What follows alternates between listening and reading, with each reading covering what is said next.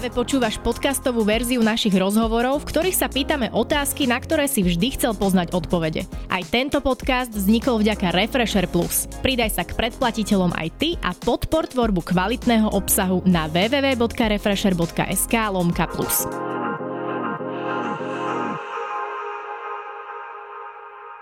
Roberta Junka odsudili na 12 rokov väzenia za to, že mal pri sebe vyše 7 gramov marihuany. Súd mu nakoniec znížil tento trest na 10 a potom mimoriadne na 5. Od maja sa však tresty za marihuanu znižujú aj zo zákona.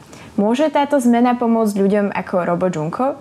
Aj o tom sa dnes porozprávame s jeho rodičmi, s Magdalénou a Radovanom Kulinom. Ďakujeme, že ste prijali naše pozvanie a vítajte v našom štúdiu. Ďakujem pekne. Na úvod sa spýtam, že ako sa dnes máte? Aký ste mali dnešný deň zatiaľ? Tak e, my sme si mysleli, že keď prídeme tu na živo, s nami príde aj Robo. Ako každý deň dúfame ráno, že keď staneme, že nám budú volať proste, že ide domov. Ale taký obyčajný deň. Už mi volal asi 5 krát, tak trošku... A koľko, koľkokrát e, sa tak bežne spojíte cez deň, že si takto voláte? Tak e, teraz, keď je v treste, tak to je trošku ináč, ako keď bol vo väzbe. E, keď bol vo väzbe, tak mohol volať častejšie. Mohol volať aj svojim kamarátom. E, teraz, keď je vlastne v tom treste, tak môže volať už iba mne a menej ako predtým. Podľa toho, koľko mu pošleme teda peňazí, tak, tak to potom zavolá. Hm. Ja by som sa vrátila možno k tomu, čo som aj spomínala v úvode, že teraz sa zavádza zníženie trestov, konkrétne od tohto mesiaca. A že či to môže aj nejako pomôcť e, Robovi v tejto situácii. Tak ono od 1. maja je účinný ten zákon. Mm-hmm. My sme ho viackrát aj prešli a je to, je to také diskutabilné, či mu to môže pomôcť. Aj? Keďže Robo dostal 5 rokov, čo je mimoriadne zníženie trestu, a v podstate v tom znížení trestov sa nejakým spôsobom spomína maximálna hranica 5 rokov, oh, pardon, minimálna hranica 5 rokov až, až 10 rokov. Čiže eh, je to na sudcovi, ako on zváži, ale celé by to mohlo byť o tom, že doteraz mal Robo obzvlášť závažný trestný čin. To znamená, že tých, keď je trestný čin nad 10 rokov, tak sa považuje za obzvlášť závažný a vy môžete odísť z väzenia skôr, predčasne, len po 3, troch štvrtinách Hej, čiže 3 štvrtiny z 10 rokov, povedzme 7,5 roka, alebo koľko tam, 6, 6 rokov a 8 mesiacov, alebo podobne, hej. No, pardon, 7,5 roka, tak. A v jeho prípade by teda ten nový, nový zákon, ktorý bol upravený, mohol zmeniť ten stav, že už to nie je za závažný trestný čin, ale iba nejaký Trestný čin. Aj zločin, alebo tak nejako. Už presnú tú definíciu neviem. Ale v podstate by sa znížila tá, tá, mm, ten pomer, že mohol by odísť, e, mohol by byť prepustený predčasne po dvoch tretinách Hej, takže toto je dosť dôležitá akože známka tam v, tom, v, to, v týchto zákonoch. No a čo sa týka akože iných ľudí, tak samozrejme tým, ktorí to pestujú tú marihuanu, tak to absolútne nepomôže. Tým, ktorí ju kúpia, tiež vôbec nepomôže. Pomôže to pravdepodobne iba tým, ktorí ju prechovávajú. Čiže základ je nepovedať, že som to kúpila.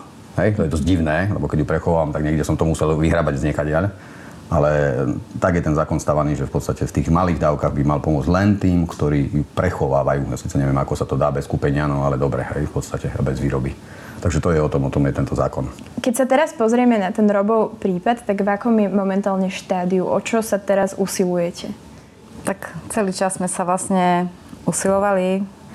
Pre nás e, najdôležitejšie bolo asi zmena toho zákona pretože keby sme sa spoliehali na sudcov alebo na právnikov, tak nám, obyčajným ľuďom, by to vôbec nepomohlo, lebo by dostal tých 12,5 roka a dovidenia. Takže sme si povedali, že jediné, čo nám môže pomôcť, je tá zmena toho zákona, čo sa aj stalo.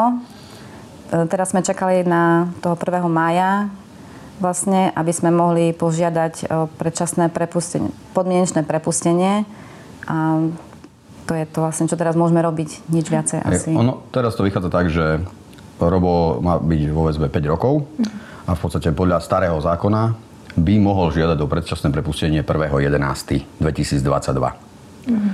No a tým, že sa, ako som tu aj pred chvíľočkou hovoril o, tej, o tých pomeroch dve tretiny, tri štvrtiny a podobne, tak ak sudca to uzná, hej, zváži, samozrejme všetko, všetko je v rukách sudcov, verím, že budú takí dobrí, rozumní, ako to bolo, že mu znižil na ten mimoriadný, ako mimoriadne zniženie mu dali, hej, tak uh, ak zvážia, že, že je to OK, teda v súlade s tým no, novým zákonom, tak v podstate Robo by mohol odísť po dvoch tretinách a teraz rýchlo prerátajme 60 mesiacov deleno 3, 20 krát 2 po 40 júna, mesiacoch, to znamená už teraz niekedy koncom mája alebo 1. júna, hej, 1. júna. Takže je tam rozdiel tých 4 až 5 mesiacov pri žiadosti o predčasné prepustenie, hej? Čiže je nádej, že bude akoby čoskoro... Všetko závisí vlastne od sudcu. Všetko závisí Aj, od sudcu. Robo vlastne bol 3 roky vo väzbe. Väzba je oveľa horšia ako trest. V niektorých štátoch sa to berie tak, e, jeden rok väzby sú... Deň. Jeden deň vo väzbe. Jeden deň vo väzbe sú dva dni trestu. Mm-hmm. Takže Robo, keď strávil vlastne tie 3 roky vo väzbe, tak je to oveľa horšie, ako keď bol na treste. Tak tiež e, veríme, že to nejak Hej. zvážia. Možno, možno, aby tak posluchači, diváci boli mali jasné, čo je väzba a trest. Aj to nie každý musí mať jasné. Väzba je, zatvoria vás do chyšky, ktorá má 3,5 x 3,5 metra, a ste tam 4, nevidíte z nej von, možno maximálne na hodinu denne. To je väzba. Hej? Trest znamená, že môžem chodiť v úvodzovkách niekde pracovať, upratovať, ísť na dvor ako keby, pracovať alebo niečo robiť a už som na izbe 20 alebo 30. Hej? Tak tí chlapí starší, ktorí boli na vojne, to vedia, že to je vlastne rozdiel medzi príjma, príjmačom a medzi, medzi, medzi potom rotou, ako keby, že na vojne. Hej? Čiže to je, to je taká, taká analogia pri niektorých. No ale teda váš syn dostal povedne tých 12 rokov a bol vo väzbe, ako hovoríte. Keď, sa to, keď padlo toto rozhodnutie, tak ako ste to zvládli? Lebo to je naozaj veľmi prísny trest. Mm, Keď ho vlastne chytli, tak prvé dni som, som si povedala, že to nie je možné 12,5 roka, veď nikoho nezabil. To bude niečo proste tam zle napísané, alebo proste to je... Ale potom po tých 4 dňoch, keď ho dali do väzby a sme to začali študovať, tak vtedy som... Vtedy vlastne som si uvedomila, že to je pravda. A vtedy mi to došlo a proste sme si povedali, že teda musíme niečo skúsiť, musíme sa snažiť aspoň niečo urobiť, alebo to je nepochopiteľné. Takže aj keď dostal tých 12,5 roka, my sme už začali proste konať aj predtým. Snažili sme sa, manžel vytvoril stránku Sloboda pre roba, um, kde nám sa ozývali rôzni ľudia, ktorí majú taký istý problém, alebo nemajú problém, ale súcitili s nami. A nielen zo Slovenska, dokonca aj z Ameriky nám volali ľudia, Slováci, ktorí tam žijú, že to je normálne, že proste tomu nikto neverí. A začali sme rôzne, chodiť na rôzne také debaty, diskusie, a vlastne my sme stále povedali, že to nebude 12,5 roka, musíme niečo robiť s tým, takže aj keď dostal tých 12,5 roka, tak sme si povedali, nie, to proste takto nejde a musíme pokračovať ďalej a bojovať. Takže to bolo pre mňa, nie. A teda, ako, ako hovoríte, zistili ste, že veľa ďalších ľudí má podobný problém. Že ste vlastne narazili na to, že toto je reálny problém v spoločnosti a že veľa ľudí má asi v niečom možno podobný osud. A potom ste sa s týmito ľuďmi aj nejako spojili a snažili ste sa tlačiť na politikov v rámci tej iniciatívy? Tak tí ľudia nám začali písať, niektorí nám aj volali, rozprávali sme sa, aký majú problém. Veľmi sa mi zdalo byť divné, že tí ľudia za tie roky, keď majú nejaký taký problém, že nikto sa neozval. Každý proste bol, nie že s tým spokojný, ale si povedal, tak môj syn dostal 12 rokov, alebo môj manžel a teraz to nechám tak, hej. Veľa ľudí, keď nám volalo, tak povedalo len, prosím vás, nehovorte naše mená. Tak to také bolo, že zvláštne pre mňa. A my sme si povedali, že teda musíme to nejak dať, proste to sa nedá nechať tak. Prečo ste sa teda vy rozhodli vystúpiť verejne a medializovať tento prípad? Lebo ako som povedala, tak e, sudca a náš právnik, či prvý, či druhý, či tretí, proste nepomohli by nám v žiadnom prípade, pretože keď takto bol nastavený zákon, tak nedalo sa robiť nič. Takže sme sa rozhodli, že to musíme riešiť inou cestou, musíme dať ľuďom o tom vedieť, nielen ľuďom, ale aj poslancom. Začali sme písať všetkým poslancom, manžel písal listy, začali sme sa stretávať s, s poslancami, s politikmi, aj s rôznymi ľuďmi, ktorí tomu rozumejú. Robili sme billboardy, nálepky na auta, takto sme začali rozprávať vlastne Slovensku, čo tá marihuana je, lebo veľa ľudí, keď počulo, že marihuana a dekriminalizácia, tak každý si povedal, pre Boha, veď to je, to je zlé, každý teraz tu bude fajčiť.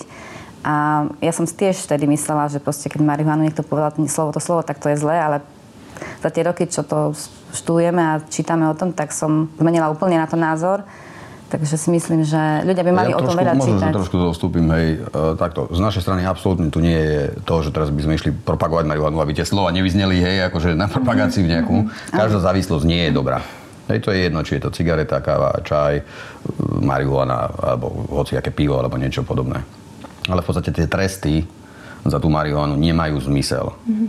Teraz tu aj kolujú také tresty typu pán Šipoš, pán Weiser, 20 rokov prepadnutie majetku, pán Weiser za tri rastliny, ktoré, ktorých THC sa limitne blížilo k 2%, čo je už ako keby, že nie trestné, hej, mal nejakých 2,1, 2,3, 2,8 a tresty sú 16 rokov prepadnutie polky, majetku a podobne. Čiže tieto tresty sa nám zdali absolútne neporovnateľné s tým, že som sa jedno ráno zobudil a hosu na obchodnej ulici tu na niekde dokopal Filipínca, dostal 6 v prvom kole. Hej? Takže toto bolo pre nás absolútne akože motivujúce na to, že poďme čo zmeniť a skúsme vysvetľovať, že ľuďom ubližuje viac to, že vás niekto dokope, ako než, že si niekto zafajčí jednu cigu, aj keď to nie je zdravé, dobré a každá závislosť je zlá. Hej? Um, a ako vám to celkovo tak ovplyvnilo život, lebo vy ste tým museli úplne začať žiť, ako aj hovoríte, tá iniciatíva, všetko, tá kampaň. Ako ste to nejako zvládali popri zamestnaní, alebo všetko, čo ste tomu museli všetko obetovať?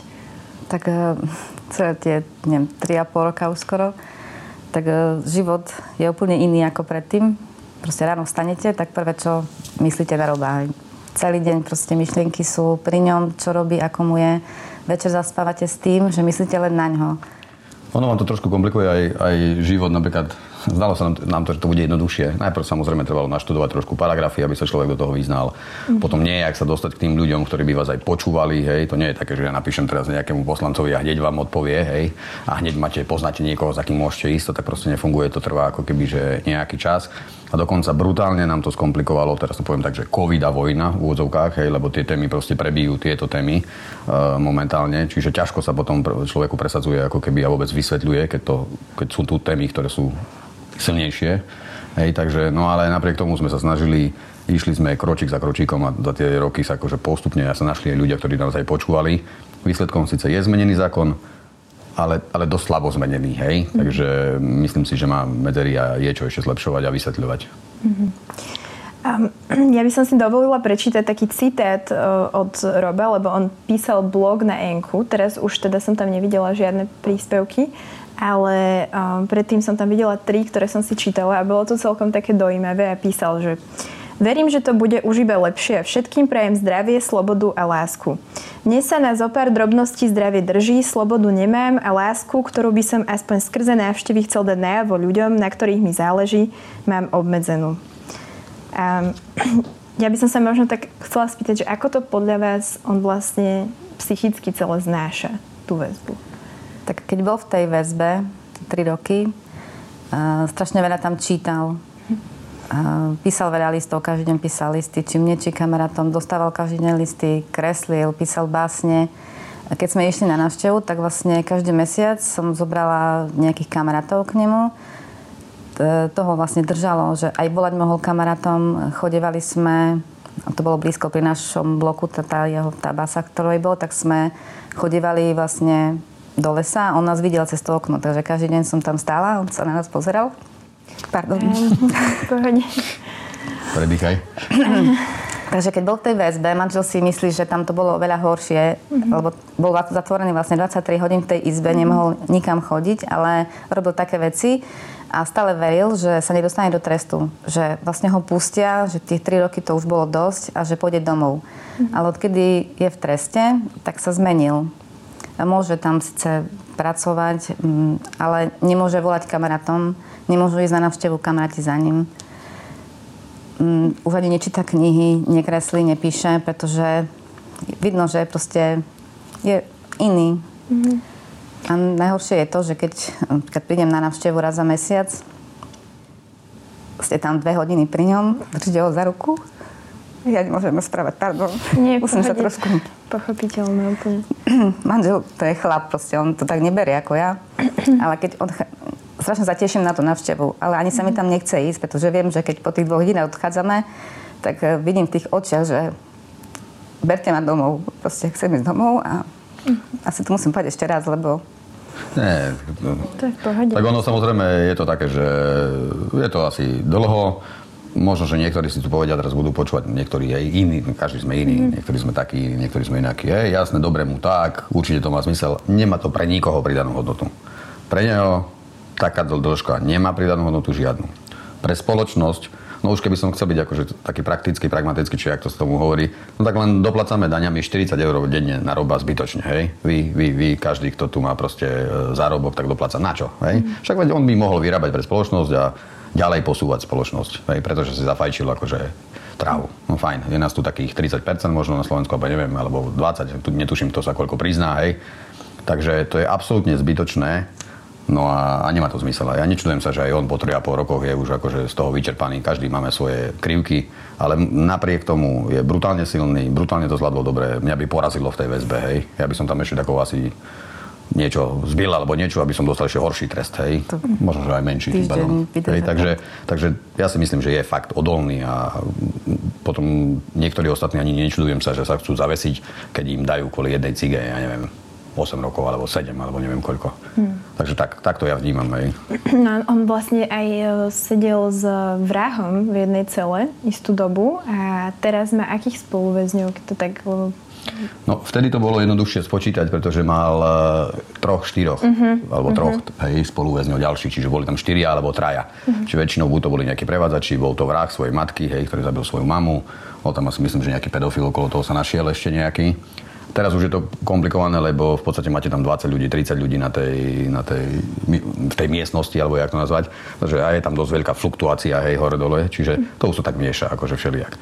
Je to teraz, on Robo je v minimálnom stupni stráženia, takže adekvátne k tomu sú tam zločinci v úvodzovkách, hej, v minimálnom stupni stráženia. Takže už nie sú tam, predpokladám, vrahovia, hej, v tom minimálnom, lebo čo by tam robil nejaký vrah, hej, keď ten je v maximálnom. Takže toto, je, toto sú asi jeho teraz kamoši?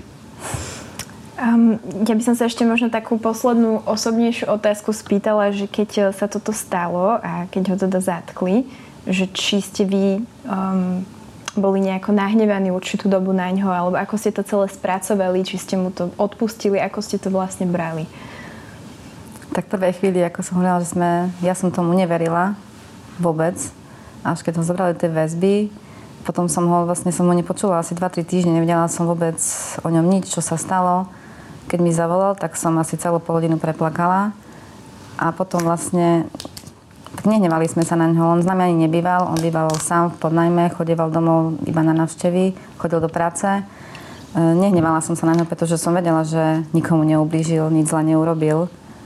Skôr som sa možno hnevala na seba, že sme sa o tom nejak nerozprávali a nepovedali sme si, no tak keď niečo také robíš, tak dávaj si pozor, ale vôbec by nás nenapadlo ani jeho, že keď vás chytia s tou cigaretou, že vlastne môžete dostať taký vysoký trest. To proste teraz e, to je úplne ináč, ale tedy sme o tom nemali vôbec čajn. Ja som to trošku bral tak, že v úvodzovkách som sa v úvodzovkách, len preto, že somár, že sa nechal druhýkrát chytiť, hej? Akože to som sa hneval, že na čo to robíš, keď, keď vieš, že samozrejme nikto netušil, že ten trest je taký vysoký. Ja som si myslel, že fajn, rok, dva, maximálne tri, akože preháňam, hej. Tak sa upratáš, dá sa do poriadku, dobre, necháme tak, hej. No ale keď sme zistili to číslo akože do 15, lebo to nie je 12,5, čo vravíte, hej, to je 12,5 plus premena podmienky, podmienky 15, hej, mm-hmm. čiže 15 rokov, tak to bolo absolútne nemysliteľné. Ako už, už si myslím, že ani na Slovensku takí ľudia nie sú, čo trošku zdravého rozumu, že by nemali, hej, a že by to ponechali na takejto sadzbe. Bohužiaľ zatiaľ ešte je to dosť vysoko, hej, no ale Čiže takto. A vlastne ho chytili pri, to bolo, že pôvodne tí policajti išli maloletých e, nejak pokutovať za alkohol, alebo bolo to také niečo? To bola nejaká razia v Bolo to razia na alkohol, áno. Uh-huh. V nejakých viacerých tých reštauráciách. Na Bo... alkohol, možno aj na... Nie, bolo to, bolo to razia na alkohol. Podľa našich informácií je to v podstate no, jedno, ale no. bolo to razia ako primárne na alkohol či nejakí mladiství požívajú alkohol a okolo toho, ako druhotne bolo, že aj na drogy, keďže tam bol pes. No a Robo, Robo pil pivo. A tú marihuanu, tých 7 gramov, 7 aj čo mal v taške. Takže pes to tam vyňuchal, našiel tašku, Robo sa priznal, povedal, že áno, je to jeho, kúpil to tam a tam. A to bola celá vlastne geriaza. Keďže, keďže to mal druhý krát, to bola celá tá pointa toho zákona predchádzajúceho, že, že to mal druhý krát a keď to máte druhý krát nad 5 gramov, čo je 10 dávok, tak vlastne vám hrozí automaticky uh, eh, 10 až 15 rokov. Mm-hmm. To je. Uh, tak ja vám prajem veľa síly, aby ste to zvládli a aby teda Robo bol čoskoro doma. A ďakujem ešte raz, že ste prijali naše pozvanie. Ďakujem. Tak my ďakujeme. Díky.